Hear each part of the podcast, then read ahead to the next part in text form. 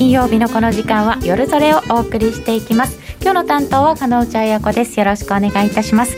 今日も夜トレは FX 投資家を応援していきますよ。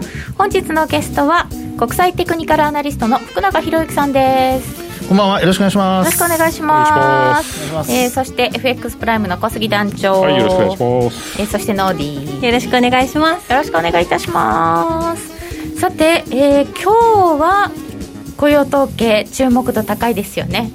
ですね。はい、最近なんか雇用統計あんまりこう反応しないみたいな。まあまあまあねみたいな。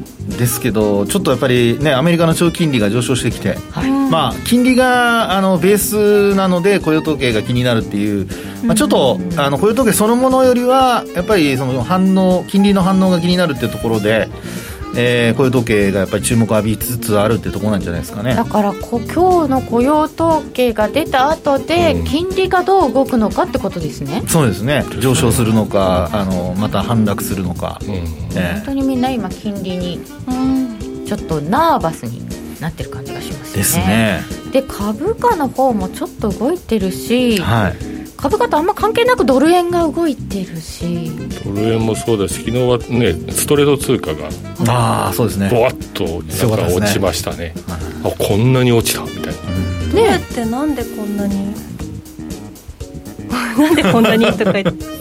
それは本編で。本編で。はい行きましょうつい先走りかけちゃった。ノーディー世間話になりそう チャット欄で皆様のご意見ご質問を受け付けております、えー、皆さんと一緒にトレード戦略を練りましょうそれでは今夜も夜トレ進めてまいりましょうこの番組は真面目に FX FX プライム by GMO の提供でお送りいたしますさて、ノーディー、直近トレード、どうしましたか？はい、直近はですね、ドル、ドル、円触ってました。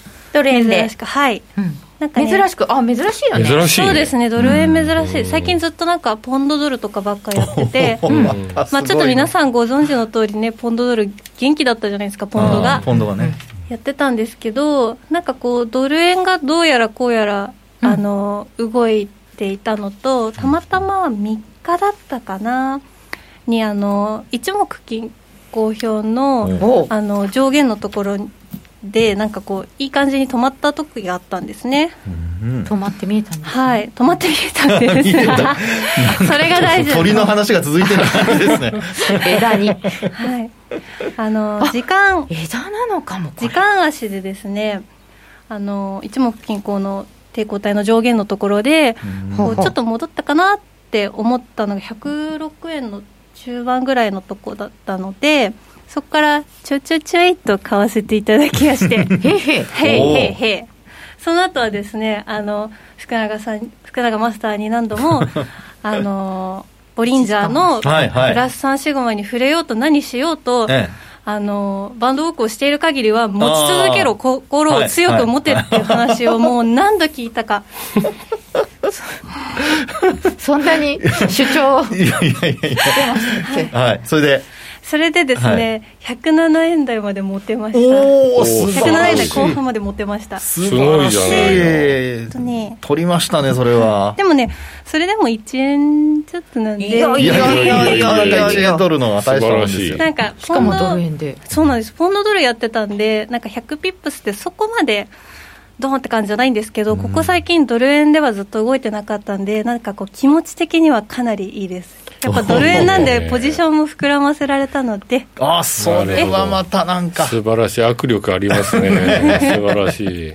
福永マスターの教えを守った。守りました。たまたまそれね思い出してくれたのはよかったですけどね。でも私多分何回もついここであの手仕舞いしちゃうんですよって相談をした気がするんですよね。でだからもう一回利が乗ったんだからそこは僕なら持ってるなってマスターに何回か言われたので。いや僕だ僕だったら横にそんな声が聞こえたら嫌だな。で 小さいマスターの でしかも今日は絶対福永さんだって分かってたんで報告するためにもうなんかどうせ結構ね乗ってるしいっかって思って持ちました。すごいなさすが度胸ありますね。なんか今日乗ってますね。ね乗ってますね、いい感じ、うんえー、ノーディーの爆撃報告。心臓トレード。いい質問するノーディー。そうそう、ノーディーは聞きたいこと聞いてくれる。そうなんです。でも本編でねって言っちゃってごめんなさい。そうだ。ちょうど持ってたのもあってね、はい、ドルってなんでこうたに元気なんでしょうっていうのを福永さんに今日聞けたらいいなと思っております。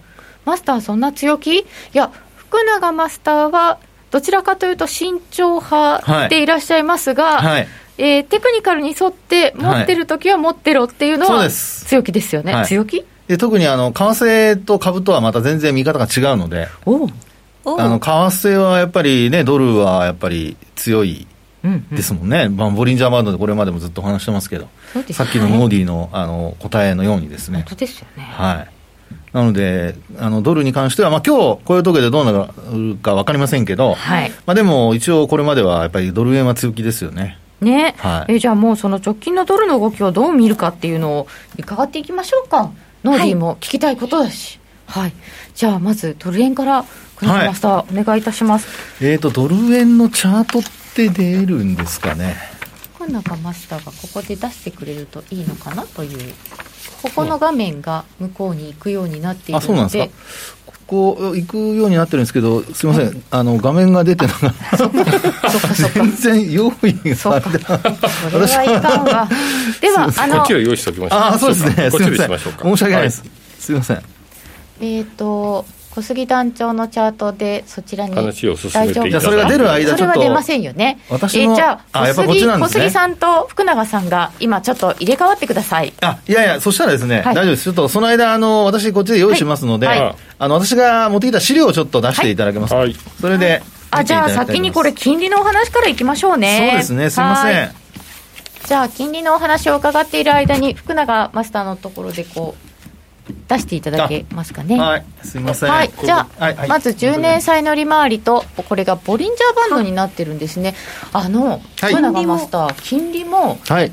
チャートで見るんですね。そうなんですよ。それを今日お話したくてですね、はい、あの、持ってきたんですけど、うんうん、あの、さっきノーディーがあのドル円の話でですね、はい、あの、ボリンジャーバンドの話をしてくれたじゃないですか。うんうん、で、あの、これ、金利も実は全く見方同じなので、うんこれ今、あのちょっと右端の方見にくいかもしれませんけど、あの、緑色のところ？緑色。はい。あの、日本だとあの赤い色が下落、あ、ごめんなさい、上昇なんですけど、はい、あの、えー、アメリカの場合には緑色が下落なんですよ。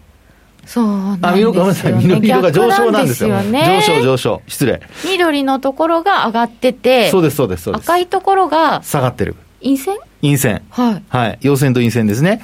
で、あのー、えっと、ちょうどこれ25日ですね、アメリカ時間で。これ20日のボリンジャーバンドの移動平均線使ってるんですけど、はい、ちょうどあの、1.6%超えたっていう日があったじゃないですか。はい、で、あの、26日の日本株は1202円安とかいうふうになって、はい、まあ、ドカンと落ちたところになるんですけど、ちょうどその時の、あの、これボリンジャーバンドの20日で見ていただくと、実はですね、これあの、上の上髭になってるところが、3シグマ超えたとこだったんですよ。はい。で、これ利回りなんですけど、あの、利回りは上昇してるんですけど、これ逆にあの価格で見ると下に落ちてるっていう形なんですよね。はい、なので、あの、こうやって見ると、ボリンジャーバンドで、まあ、この10年債の利回りなんですけど、これもですね、プラス3シグマを超えたり、あるいはプラス2シグマを下回ってくると、一服するというですね、うん、そういう流れが、このボリンジャーバンドのチャートでわかるというところなんですね。やっぱり3シグマっていうのは、はい、何にせよ、ちょっと行き過ぎ？そうですね、まあ、特にあの上回って価格維持できればいいんですけど、うん、維持できずに押し返されてくると、やっぱりその後は伸び悩んでくるっていうのが、まあ、傾向としてよくわかるかなってところだと思うんですよね。3シグマのところ、なんかこう、ボリンジャーバンド広がっていくじゃないですか、はいはいはい、どこで確定するんですか？どこでとああの利益確定ですか？利益じゃなくて、はい、ボリンジャーバンドの形で、なんか、こう、いけなかったなって、どのタイミングで判断するんですか？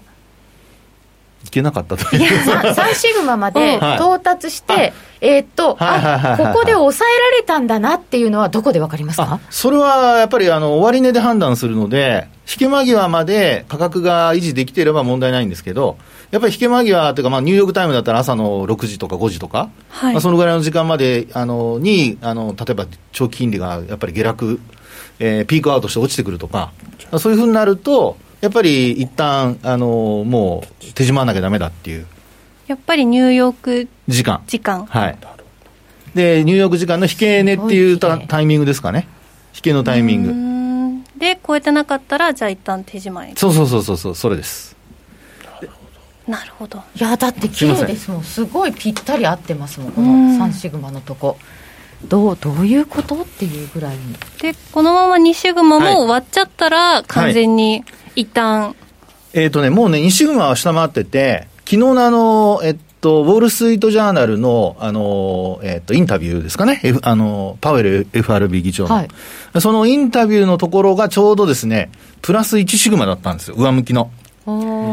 でそはい、でそこであの金利に対するあの警戒発言等がなかったので、ええ、あの一気にこう金利が上昇したと。また上がっちゃった。上がって、で、プラス2シグマ近辺までいってるっていう状況なんですよね。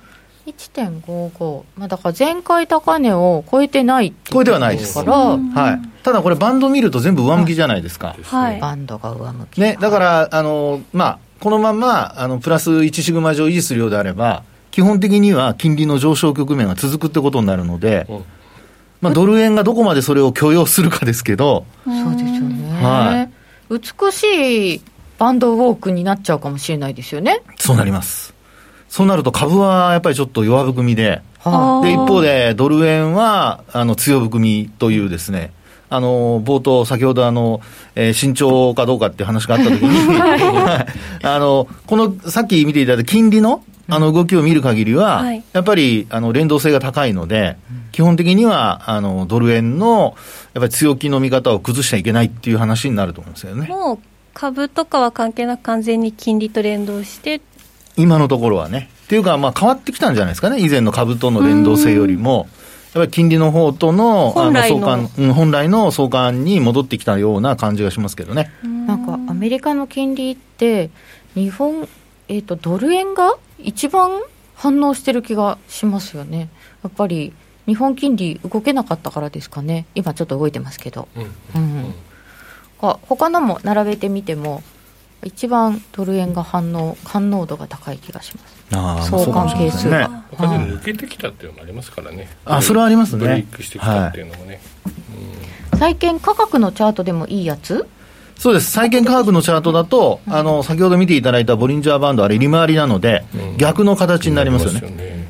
鏡をこう置いて、あのまあ、逆相関というか、そんな形になりますね、だから下方向に価格が大きくその売られて、マイナス3シグマを下回って反発しているっていうような、そんな状況。そうですね、はい金利の見通しはアナリストたちの間で結構意見分かれてる印象。あそうなんですよ。ここでクイックっていう情報端末があるんですけどそこのなんかあの意識調査みたいなのがあったんですけどそれも真っ二つでした。あやっぱそうですよね。結構分かれてるんですよね、今ね。そもそもこんなに早くこうバンバン動くことって金利ってあるんですかね、はい、いや、あんまりないと思います。もう一回ちょっとチャート出してもらってもいいですかね？あのバンドボリンジャーバンドのあの10年債利回りのこれあの、えっと、期間をちょっと見ていただくと、横軸のところですね、昨年の5月から、うん、あの、あと、まあ、えっと、昨年の9月ぐらいまで、まあ、ずっとあの、左から端からずっと、まあ、上がってもですね、1. 点何パーセントでしょう。あ、ごめんなさい、1%に届くか届かないかぐらい。そうですね。が、あの、まあ、えー、急上昇したって言ってもそのあたりだったんですよね。で、その後、まあ、あの、えー、これ、角度で見ていただくと分かりますけど、もう本当にあの30度ぐらいの角度でずっと上がっていってるので、こんなふうに上がってる、あの落ちるときは早かったんですよ、あのえーまあ、コロナショックで、うん、2月以降の落ちるときは1.5から、まあ、0.5ぐらいまで落ちましたから、そういう意味ではもうドカンと落ちたんですけど、ですからこれで1.5っていうのが、そのコロナショック前のあの低水準だったので、まあ、そういう意味では、あのその近辺に戻しては、ちょっと押し返されるっていうような、まあ、そんな状況になってるってとこですよね。急に動いたのはバーナンキショックとかですかね。うん。ね、本当、あの時は結構動きましたもんね。うん、え。ー、ちょっと最近では、どっちかっていうと、金利は低いのばっかり気にしてましたよね。そうですね、うん、こんなに急に動いちゃったので、はい、でもこれ、どこまでドル円は、じゃあ、それをドルの買い需要にするんですかね？ね、あの一応ですね、今日この今見ていただいたあのドル円のあごめんなさいあのえっと金利のチャートと、はい、金利のチャートってもうプラス 2, 2に届かなくなってきてるじゃないですか。はい、で一方でこのドル円は、はい、これはあの先ほどえっと出していただいたチャートですね。ごめんなさいちょっとチャートで見てみるとですよ。はい。これで見るともうプラス3に到達しよう、まあ、今出ますかね。えー、プラス3に到達しようというところまで上がってきてるんですよね。プラス3、あ、ボリンジャーバンドはい、ボリンジャーバンドのプラス3。で、これ今25日なので、一応ちょっと私は20日にちょっと変えようかと思うんですけども。あ、そういえば、福永さん、金利も20日でしたね、え、20日ですね。あの、為替と連動させるのに、やっぱ20日でちょっと見てるんですよ。なるほど。はい。で、あの、まあ、これで見ていただくと、こんな感じですけども、はい、プラス2シグマ上を維持した形で、うんうん、こちらの為替の方がですね、あの同じ期間のあのボリンジャーバンドで見ると、あの金利や、まあ、利回りよりも、あの感濃度が高いっていうことが言えると思います。マイナス2よりも上にあるので。ああそうですね、はい、であのアメリカの10年債利回りはプラス1シグマの上ですから、そう考えると、ドル円の方が今、ひょっとしたらオーバーシュートしているのかもしれないですよね。ドル円が？ドル円が？逆に。先を読みすぎていってる可能性はあるかと思います。ポンドドルはどうですか？あまたすぐすぐ行く。いきなりもうそっち行っちゃう。まだポジション？すぐ行く？そっち行っちゃう？ポジション持ってる。あそうごめんなさいごめんなさい。ポンドドルしますか？いいですか？じゃあ行きましょう最近なんかインターバンクの人たちの話を聞いてるとあの100この水準から109円台って空洞になってる。もみ合いがないからスルスルっと上がりやすいんじゃないかって言ってる人たちが多いですね。あそうですね。じゃあもうちょっといけちゃうかもしれない。っていう人は出てきてますね。これは節で見ると、あのこのチャート上、えっとこれちょっとこっち動かしましょうか。この6月の5日に109円の80銭台ありますね。こちら。ちょうどここの辺りですけども、84銭とか。はい。ですので、まあ今話にあったように、もし、今晩の雇用統計の結果を受けて、うん、まあ、金利が、まあ、高止まりないしは上昇を続けて、はい、で、ドル円がこのプラス2シグマを下回らないとなると、まあ、今話に出ているように109円台目指すっていうところもですね、ちょっと視野に入るかもしれないです。でちなみにあの、ボリンジャーバンドのプラス3シグマ、はい、これが109円の今07銭ですからね、007銭か。あ、これ、まだつけてない3シグマが、はい、プラス3シグマが、いくらのところにあるかっていうのも見るんですね。そうです。でこれを見ることによって、あの可能性としては、ここに収まる確率が99.8%。なので、オーバーシュートしちゃうと、行き過ぎっていうことになるんですけど、まあ、この範囲内というか、まあ、この109円台、これもリアルタイムだとまた上に離れる可能性もあるので、そうなるとですね、あの今、小杉さんおっしゃったように、109円台っていうのは、あの今日の時点でも行く可能性は十分十分ある。あるんだ。今冷やしでホールドするほどの握力は持ってなかったんですけど、はい、その手放しちゃいや手放しちゃった人というかまだ持ってない人は入るべきなんですか？もうドル円は今は遅いですか？うん、それはね、ポジションどうするかにもよりますから、なんとも言いませんけど、ただまあ、あの、まあ、109円目指すのを試したい人、うん、まあ、そういう人は別にあの今ここでというよりは、やっぱりちょっと押したところを、あのこういう時の前にやっぱり動くじゃないですか。はい、その前に、あのまあ一旦ね、下げたところを買うっていうのも、一つ手だと思います。うん、あと、ただ雇用統計の結果が、はい、あのどうであれ、えー、もうそこで、えー、オーバーシュートしちゃうとか、あるいは出尽くしでプラス2シグマ下回っちゃう可能性もあるので、まあ、私は、まあね、最低単位、本当に、あの、この相場どうなるかだけ参加したいっていう人以外は。気になってる人だけは。あんまり、あの、本気でポジション持って、あの、ね、参加しない方がいいと思いますけどね。時間軸にもよりますよね、きっとね。そうですね。はい。うん、えー、で、はい。この金利はいいのか悪いのかっていう質問があったんですけど。はははは金利上昇、はい、いい上昇、悪い上昇？あのよく言うその需要を伴う上昇っていうのは、はい、これはいい金利上昇ですよね。で一方で需要を伴わないあの金利の上昇上昇というのは、これ、悪い金利上昇。まあ、景気がいいから金利が上がるっていうのが一番、本当はいいんでしょうけどね。ね。で、そうなると、今の彼女さんのが、まあ本当答えみたいなもんなんですけど、景気が良ければ、あの株価も上がって、その後金利も上がるっていうのが、後追いで上がってくるっていうのが、あの要は景気がいいというのを確認してから、金利が上がっていくっていう、そういう需要を追いかけて金利が上がるっていうのが、あのいい金利上昇だと思うんですよ。でなぜそういうことが言えるかというと、例えば日本の場合でも、あの1988年あたり、はい、あの日本の長期金利って、88年、9年のところでも8%までいってるんですよね。日本の長期金利が、はい、今0.1%台ですけど、定期金利が下がったですもんね、10年債利回り8%ですよ。で10年間置いておけば定期預金倍になりましたからね。まあ、複利計算ですけどね、複利で計算すると、72の法則というのがあってですね、倍になる年数が分かりますから、金利で。昔の人が貯金進めるわけだ。そうそう、100万円が10年で200万円ですからね。そうだよね。1000万円が2000万円ですよ。ね、貯金しときなさいって言うよね。ね。なのでですね、あの、その時はやっぱ景気が良くて、後から金利が上がっていくっていうパターンだったんで、あの、良い金利上昇ということで、はい、株式市場にとってはマイナスと受け止められなかったわけですよ。ただ今は、株価が、まあ、どちらかというと頭打ちになっている状況の中で、金利の方がさっき見ていただいたように急スピードで上がってるわけですね。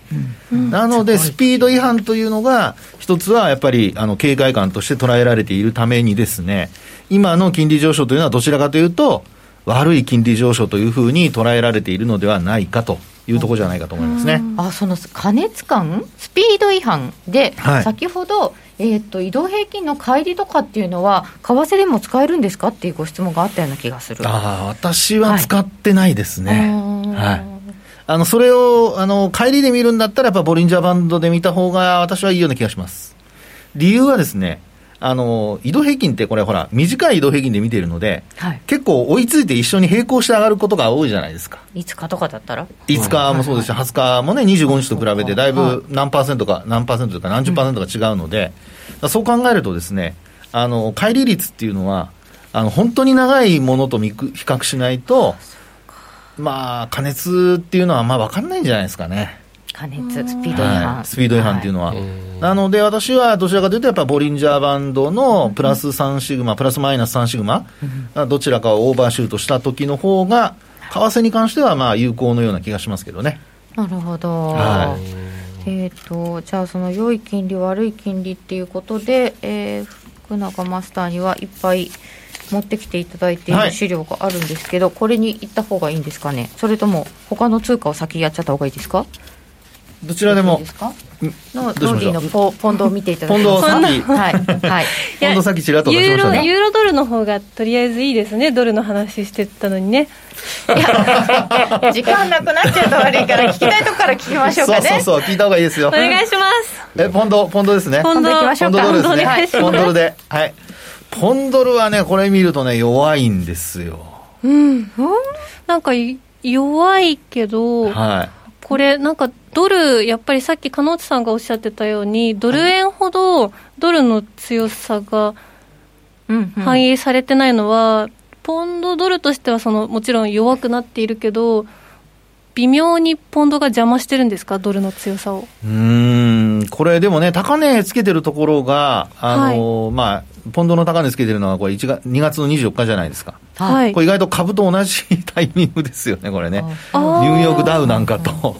本当ですね。はい。で、その後に、まあ今こう落ちてきてはいるものの、あの、まあ先ほどのドル円とは全くこう違う形でですね、あの今、マイナス1シグマ下回ってきているような状況ですよね。はい、ですからこれ、あの今のところは、あのちょっとこうポンドの弱さっていうのはあんまり見えてませんけど、はい、ここからひょっとすると下方向に離れてくると、ポンドが結構下落っていう話になってくるかもですよ。ったら動きが早そうな。まあ、可能性はありますね。こうやってほら収縮してるわけですから、はい、やっぱりあのエクスパンションの後のスクイーズになってきてるので、うんうん、ここで下方向に離れたらちょっと厳しいかなという気がしますけどね。逆にショートで入りたい時ってまだ早いんですか？ショートで入るんだとすると、やっぱりあの、えー、っと、今、マイナス1シグマ上、あ、下回ってますよね。で、はい、まあ、今日みたいにイベントがあるときを考えると、あの、イベントの結果を見て、それでも戻りが鈍いときには、うん、まあ、やっぱりショートするっていうのがですね、まあ、要するにドルがあの買われるような状況が続いて、ポンドが売られるっていう状況になったときに、はい、あのショートしていくっていうのがポイントじゃないですかね。他に何かテクニカルを合わせ使いしますか？あのモメンタムとかそうですね。私はモメンタムをよく使いますけどね。でこのモメンタム10日のモメンタムなんかを使うとやっぱりこれポンドが弱いんですよね。はい、下向きであの、まあ、このままですと、えー、下方向へ離れちゃうかもですね。かも。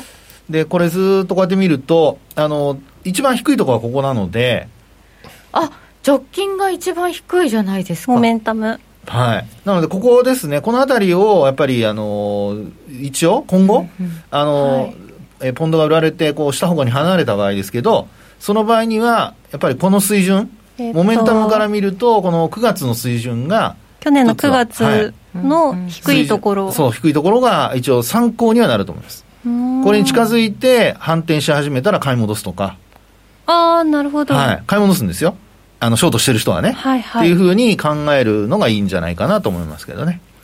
ちょっとボリンジャーバンドのマイナスシグマの向きが上向きからまっすぐっぽくなってきましたね。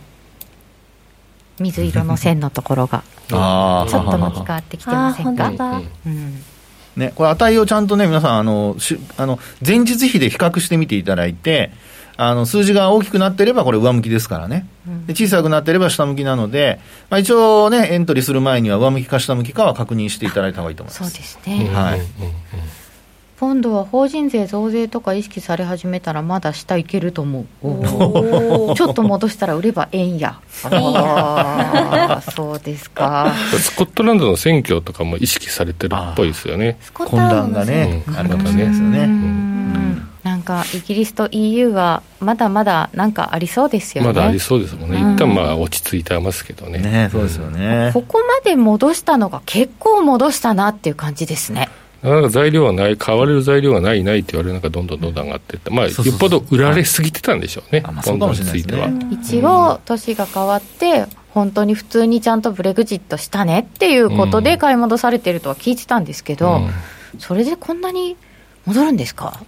まあ、小杉さんおっしゃるように、これ、月足のチャートですけど、これちょっと出ますかね？月、はい、長いやつ。こちらで見ていただくと、やっぱりね、売られてたっていうのは、まさに今、レンジを上抜けようかっていうところにあるところなので、まだあのここでレンジの上限に今達してるところですから、はいはい、そこで押し返されてるっていうのが今の現状じゃないですか。ですから、ここ、レンジ相場で考えると、売られたところからのいっぱいいっぱいっていう可能性もありますかね。なるほど。はい。この辺は、あの、おそらく今今後分かれ目になるところになるんじゃないですか。今そういう大事なとこにいるんですね。これ抜けてないですから2018年の4月の高値を、ポジション持つときはロット小さめにしよっと。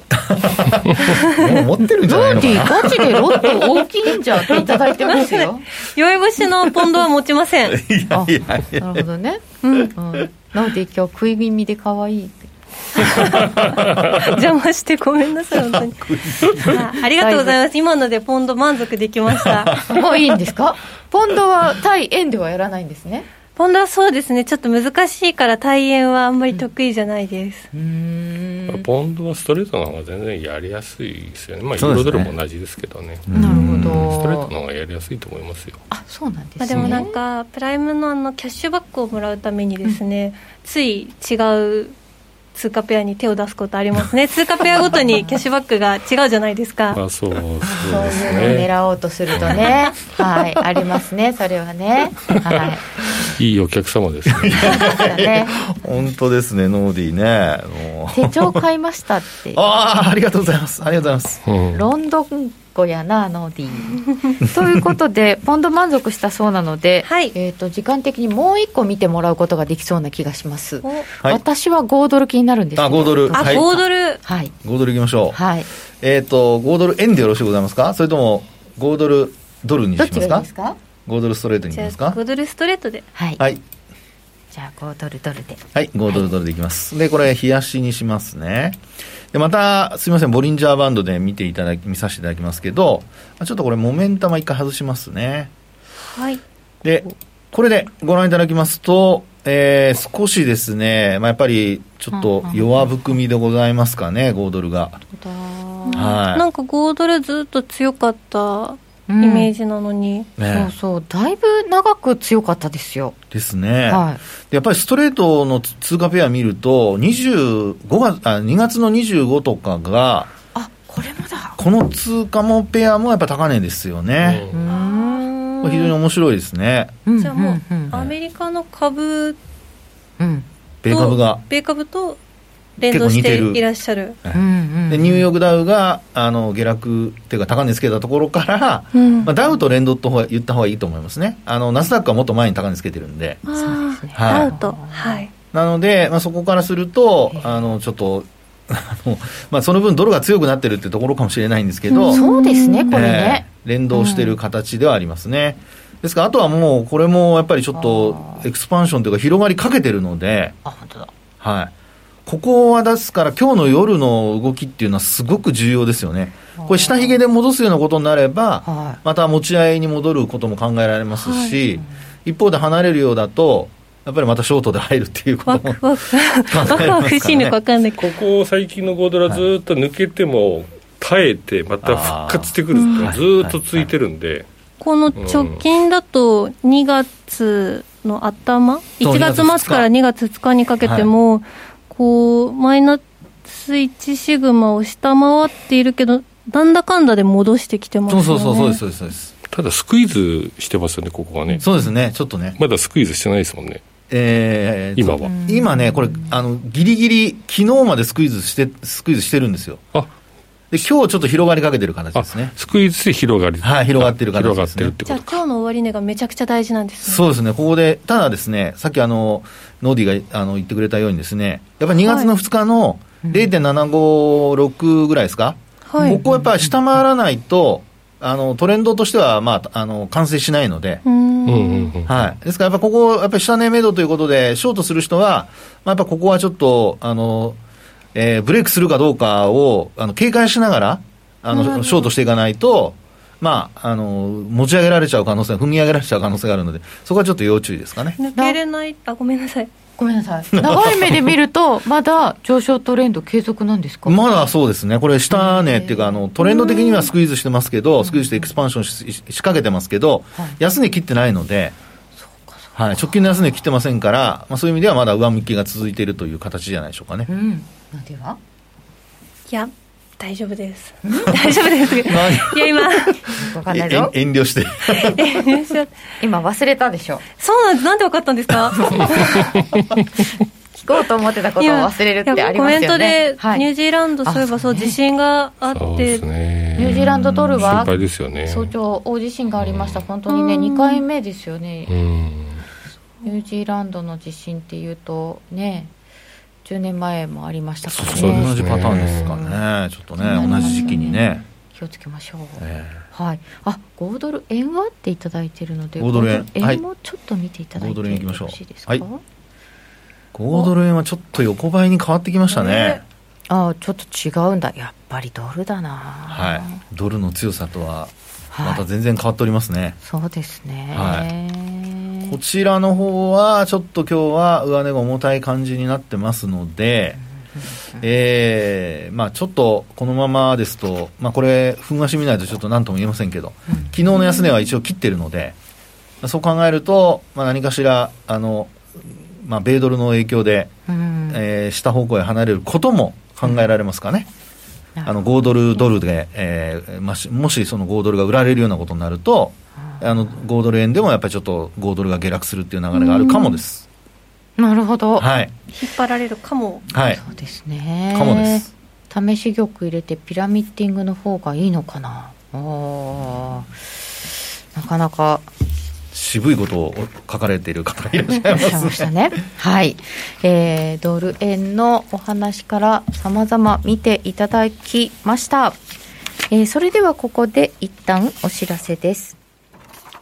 約定力と低スプレッドで選ぶなら最大50万5千円。口座開設キャンペーン実施中の FX プライム by GMO。人気のハイスピード注文は待ち時間なしの連続発注を実現。サクサクお取引いただけます。ポジション全決済、土点注文にも対応だから、スキャルピング取引やスキマトレードと相性抜群です。トレードも情報も、やっぱりプライムで決まり。株式会社 FX プライムバイ GMO は、関東財務局長、金賞第259号の金融商品取引業者です。当社で取り扱う商品は価格の変動等により投資額以上の損失が発生することがあります。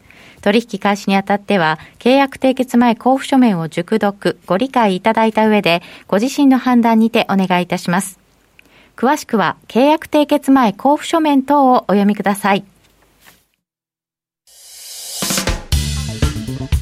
お聞きの放送は、ラジオ日経です。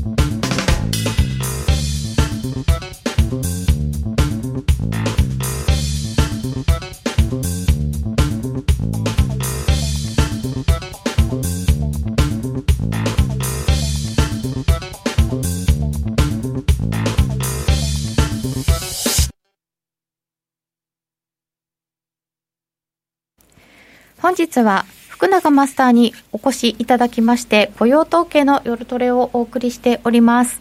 それでは雇用統計の5分後予想をしておきましょうか。えもう？まだ？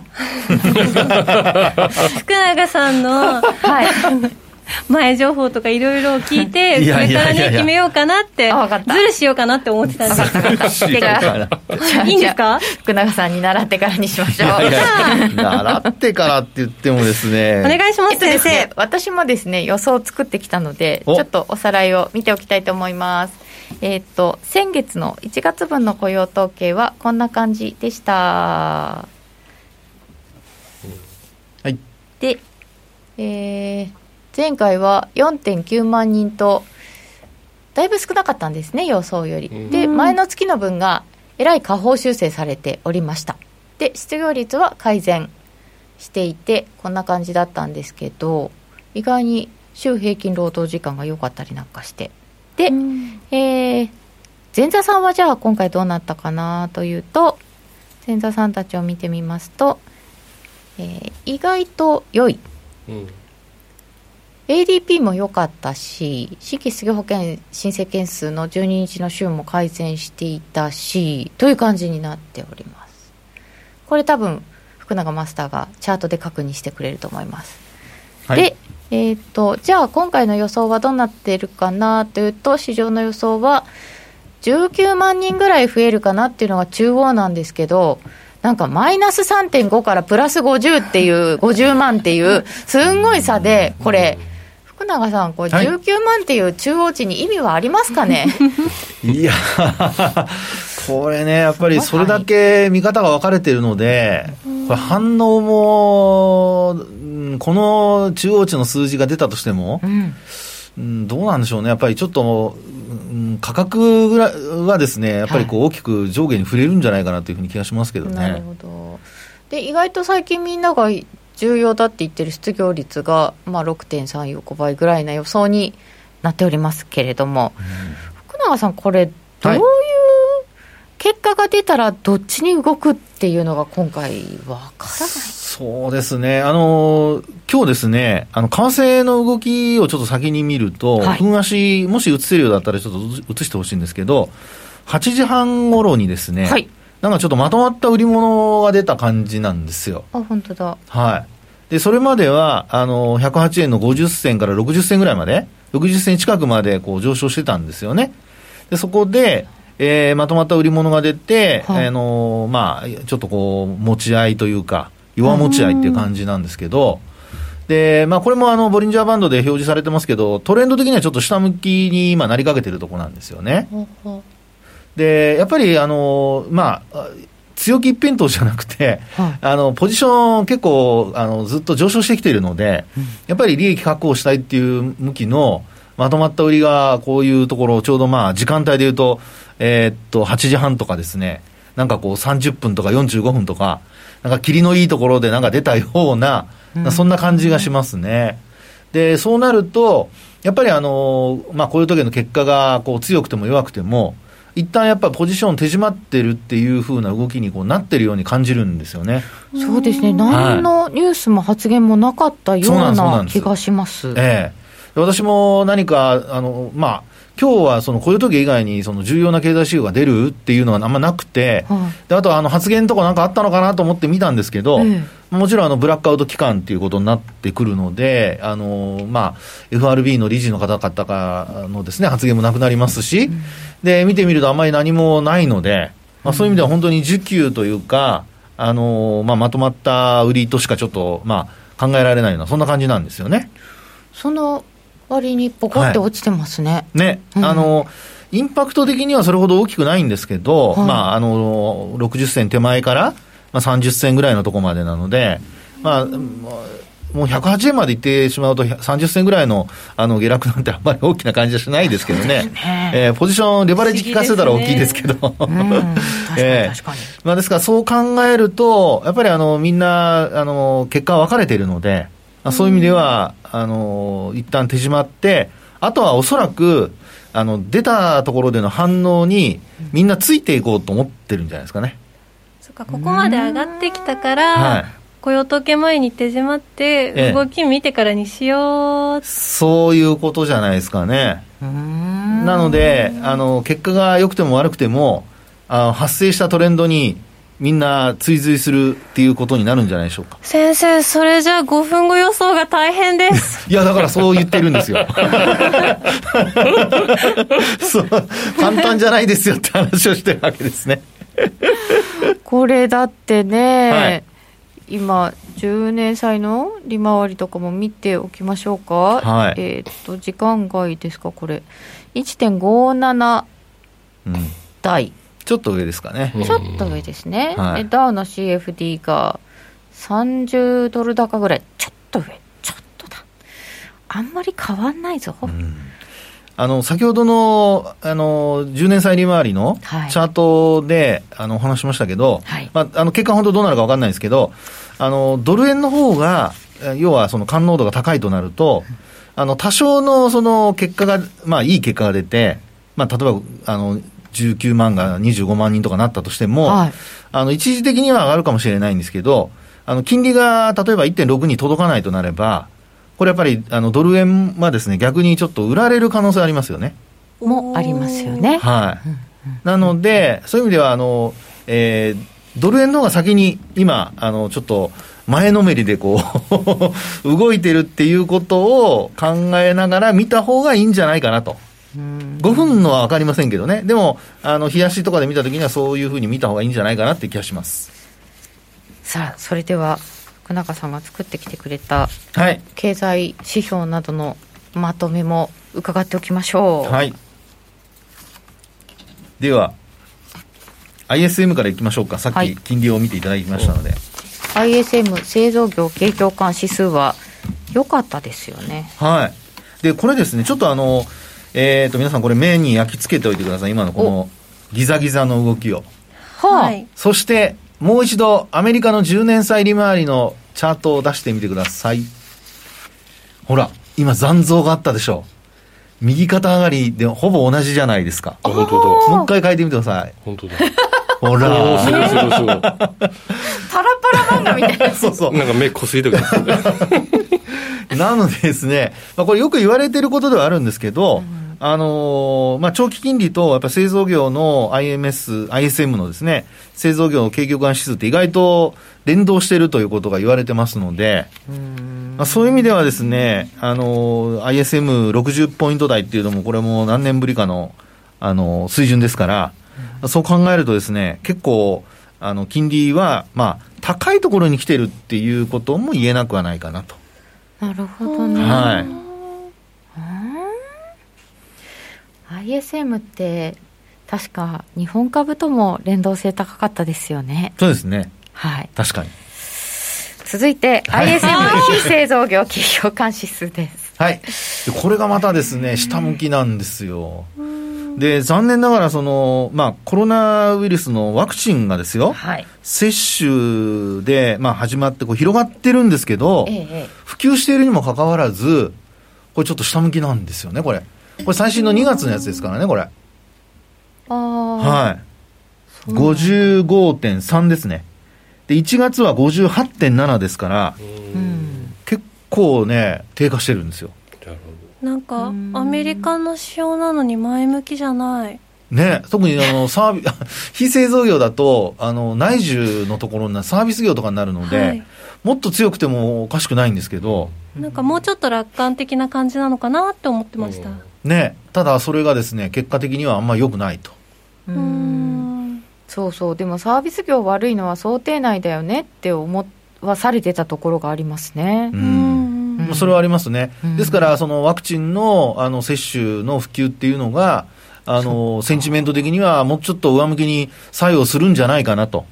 期待したのに。えー、期待してたんですけど、ね、製造業は良くて、サービス業、非製造業はあんまり良くないと。この、やっぱり、あのまあ、えー、二極化というとちょっと大げさですけどね、あの二つに分かれてるっていうのは、ちょっと先行き、あの FRB の金融政策にもなんか、影響を与えそうで嫌な感じはしますね。そうそう、はい、給付金だけ出しててもだめですよね、うん。ね、そういうことになりますよね。ですね。あそうそう。大寒波と大停電はありました。ああそれはあるかもしれないですね。今回それがどう出るかが分かんないんですよ、はい、ああこういう統計でね、はい、そういえばそうだ、うん、テキサスで止まってるやつとかが、はい、なるほど、はいかんないですね。さて、そしてその失業率でございますね。そうですね、はい、はい。で、その失業率なんですけど、こちらは、まあ、低下傾向がずっと続いてはいるということにはなりますね。うん、で、一応6.3%台ということで、さっきも鹿野さんのおさらいのところにありましたが、まあ、右肩下がりになってるっていうところは、これはまあ、プラス材料ですよね。で、まあ、景気にとってはですけどね。はい、あとは、あの、さらに、あの、まあ、これ低下するとなるとですよ、これはやっぱり金利的には上昇のあの要因になるので、債券売り要因になるので、まあ、どちらかというと、もし低下するようなことになると、まあ、ドルはまた少し強含むことは考えられますね。発表後ですよ、発表後ね。その後はまたさっきお話したようにオーバーシュートになっているかもしれませんので、はい、なんとも言いませんけど、この辺はやっぱり、あの、景気がいい、金利が上がるっていう、まあそういう、あの、関連性は頭に入れといた方がいいと思いますね。はい。はい。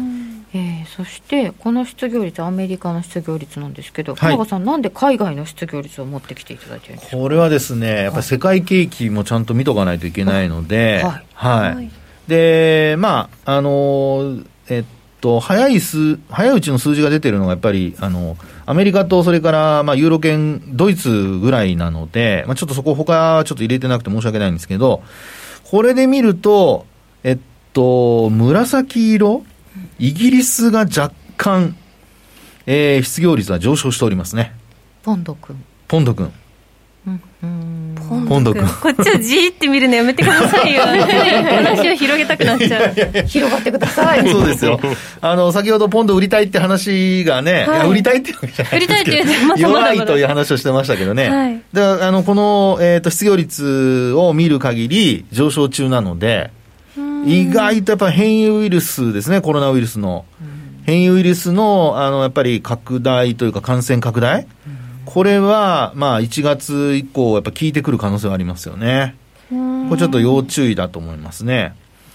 で、あとドイツも、やっぱりあの、まあ、えー、ロックダウンの延長といいましょうか、やっぱ都市の封鎖の、まあ、延長、まだやってるところですからね。4月にね、はい、ようやく、こうやりますよっていう、少しずつ緩和しますよ、はい、緩和しますよっていう、まあ、一部ずつですけどね、限定的に。であとは、えっと、ユーロエリアってなってますけど、まあ、この辺はね、まあ、あの、えー、全部をちょっとひっくるめた形なので、まあ、見てほしいのはやっぱアメリカとドイツとイギリスですね。はい。はい、さて、これを踏まえて、現状が今、いくらですか？えー、ドル円が、現状は、えーと、ごめんなさい。ドル円108円33銭近辺。ユーロ円で129円の30銭ちょっと。というところでございますが、5分後はいかがでしょうか？最近当たっている団長の予想が一番気になるといただいておりました。団長いかがでしょうか？5分後今日はね10分後ではなくて5分後でいきます。まあ、最近の傾向はね、はい、行ってこい、行ってこいっていう流れになってるんで、まあ、5分後ですよね、やっぱファーストの直後だから、はい、下げじゃないですか。おえー、下なんですか。下行って上と上値トライじゃないですか。ああで超えなかったらまただれてくるみたいな。ちょうど先月がそうだったよね。そんな感じでしたね。ああそうかではえー、私ちょっと上かなと思ってるんですけどダメですか？勢いついてるような気がするんですけど、うん、ノーディは？私は今5分足のドル円を見てたら、はい、ボリンジャーバンドがキューッとちっちゃくなってきたおのでうん上に行ってみたいかなです。ノーディは上に行ってみたいかな？フラマスターは。えー、5分後ですもんね。5分？ですよ。5分ですもんね、まあ、結果が、まあ、私はまあ、じゃあ、あのー、このトレンドが、そのまま、あのー、継続すると見て、はい、下でいきます。あ、なるほど。あの、5分足で見たトレンドがそのまま継続すると見て。すると見て。はい。上って言わないと偽団長だね。爆上げだよ、爆上げ。爆上げ。まあ、傾向としてね、上げる傾向が強かった。はい、まあ、前回福永さんとご一緒した1月も、はい、こう材料、こう出た数字が悪かったのに、バーって上がってた確かに、あったりするので、あの時まあ、地合いが多分変わってきたなっていうのもあったんですけどね。5分後って言っても今から15分後だからそうです。上行って下結果横。上かな？上で下で ドル買いと予想？下が多い感じしますかね。ああストレストレート2がバン突っ込んでるんで、はいはいはい。一回なんか上に試したいっていうのがあるのかなっていう。ということで、ああ、そう、テクニカルアナリストはしたか。ね さて、どうなるのでしょうか。5分後予想が出たところで、皆さんも予想なさってみてください。えー、それではここで一旦お知らせです。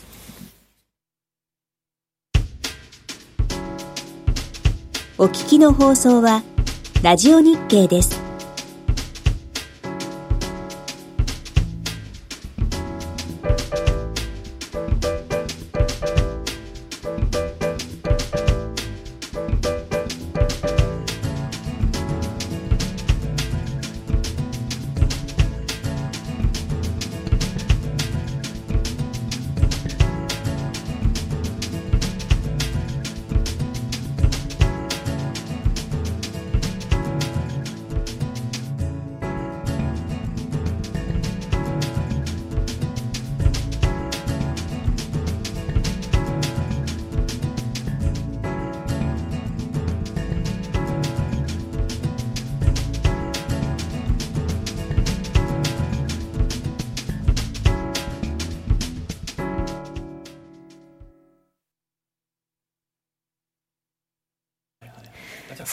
用統計の夜でございます。福永マスターにお話を伺っております。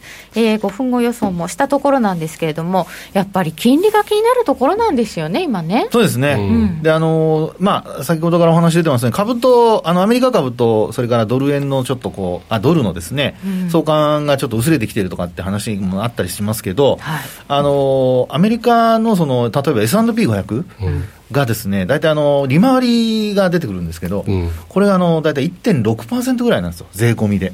ETF なんかで見ると1.6、6前後。で、前回あの1.6超えたじゃないですか、長金利が。なので、まあ、それが一つ売り材料になったっていうことが言われたりしてるんですよね。株にとってはね。そうです、そうです、そうです。なので、やっぱりあの株のその、まあ、利回り、うん、まあ、あのそれと、あと実際の10年債の利回りとやっぱ比較するっていうことも、はい、これから必要になってくると思いますので。それって、イールドスプレッドっていう言葉で言われるものまあ、イールドスプレッドですと、もうちょっと別の水準になりますけどね。そうなんですね。はい、株の利回りと？株の配当利回り。配当利回りと、はい、債券の利回り。利回り。予想配当利回りと債券の利回りだってそしたら金利だったらずっと持ってれば元本保証されてるものじゃないですか、はい、それと値段がゴーゴー動く株と持ってるので、うん、同じ金利がもしもらえるとしたらどっちにします、はい、債券。ってなっちゃうってことですね特にあの機関投資家はそうしないともうセオリーですからね、うん、それをあのああえてリスク取りに行くってことはできないので、はい、そういうふうになっちゃう何対何っていうのを変えてきますよね。そうですそうですもうポートフォリオの中身のあの一定はもう債券にしなきゃって話になってくる。なるほど。そうすると、こう株式を売却して売却して債券に。債券にっていう流れになるわけです金利はまたガンガンガンガンさあれ？金利はだからこう、下がって。いや、下がらないとか、まあ、一時時は下がりますけど、はい、あのそれはその買い需要がある時だけで、将来的にやっぱりあの、えー、景気が良くなって、はい、物価が上がると思えば、債券売られるので、そそれを繰り返しながら上がっていくっていう、そういうパターンになりますね。そうすると、債券が、まあ、買いました、金がもらえる約束ができました、で、また上がってきました、じゃまた買い直すっていう。そうですそうですそうです、はい、その順番に循環になってくる。は株にとっては？株にとってはだから金利が上がっていくんだからよくないですよね、はい、業績がそこでついてくればいいんですよあの配当利回りが上がってくれば今さっきお話した1.6じゃなくて2%になるとか、はい、3%になるってなればあの株の方にまたお金がいくっていう流れになるんですけどだがしかし実態がついてこないと厳しい。なしかし普通だったら金利が上がるっていうことは景気がいいってことなので、企業の業績も上がるそうですそうです、そういうふうにあの予想配当利回りとかが上がってくるというふうに、まあ、考えるわけですよそうですよね。ただ今のこの状況はどうかっていうことですね。コストプッシュということになるんで企業の業績に影響が出てくると。ピンポンです、やっぱり今原油価格上がったりとか。そうですよね、はい、銅だとか、いろんなもの上がってますから。あとやっぱり金利上がってるのが、ちょっと国の債務大きすぎでしょうっていうのがあるとすると、そこは気になりますよね。そうなんですよね、ですから本当にみんなが守りに入っちゃうと、うん、いろんなところからお金を回収し始めるので、預金にはこう積み上がるんですよ、うん、預金には積み上がるんですけど、リスク商品にお金が流れてこないっていう流れが今後、可能性としてはあるわけですよ動きが悪くなっちゃうと。株式から手を引く、かつ新興国からもお金が引かれてしまうっていう可能性もやっぱ出てくるわけです。そうですよね、それってだからドル高とダブルパンチですよね。ダブルパンチになっちゃいますよね。ちょっとその辺がね、気になるかもしれませんよね。なので、景気が良くなって業績がついてきてもらわないと困ります。ね、資金がどこに流れるか、そう、それが今、問題になってるのかもしれません、い、くらね、金融緩和でジョボ、ジャバ、ジャバ？ジャバジャバ。ジャブジャブ？にしても、どこに流れるかっていう、最後にこんなところで噛んでどうするのでしょうか。さて、今日の雇用統計の予想は、非農業部門雇用者数で18万人とか増加するかなという予想になっております。えー、そして失業率は横ばいぐらいの予想になっておりますが、さあ、どうなるのでしょうか、えー、この後雇用統計の発表 YouTube の配信延長戦で詳しくお伝えしてまいります。よろしければどうぞお付き合いください。この番組は真面目に FXFX プライム by GMO の提供でお送りいたしました。えー、本日は福永マスターにゲストにおいでいただいております。よろしくお願いあ違った。どうもありがとうございます。ありがとうございます。延長戦もよろしくお願いいたします,はい、そしてノーディー小杉団長ありがとうございました。それでは雇用統計の発表を待ちましょう。よろしければ YouTube でお付き合いください。ラジオの前の皆さんとはここでお別れです。また来週。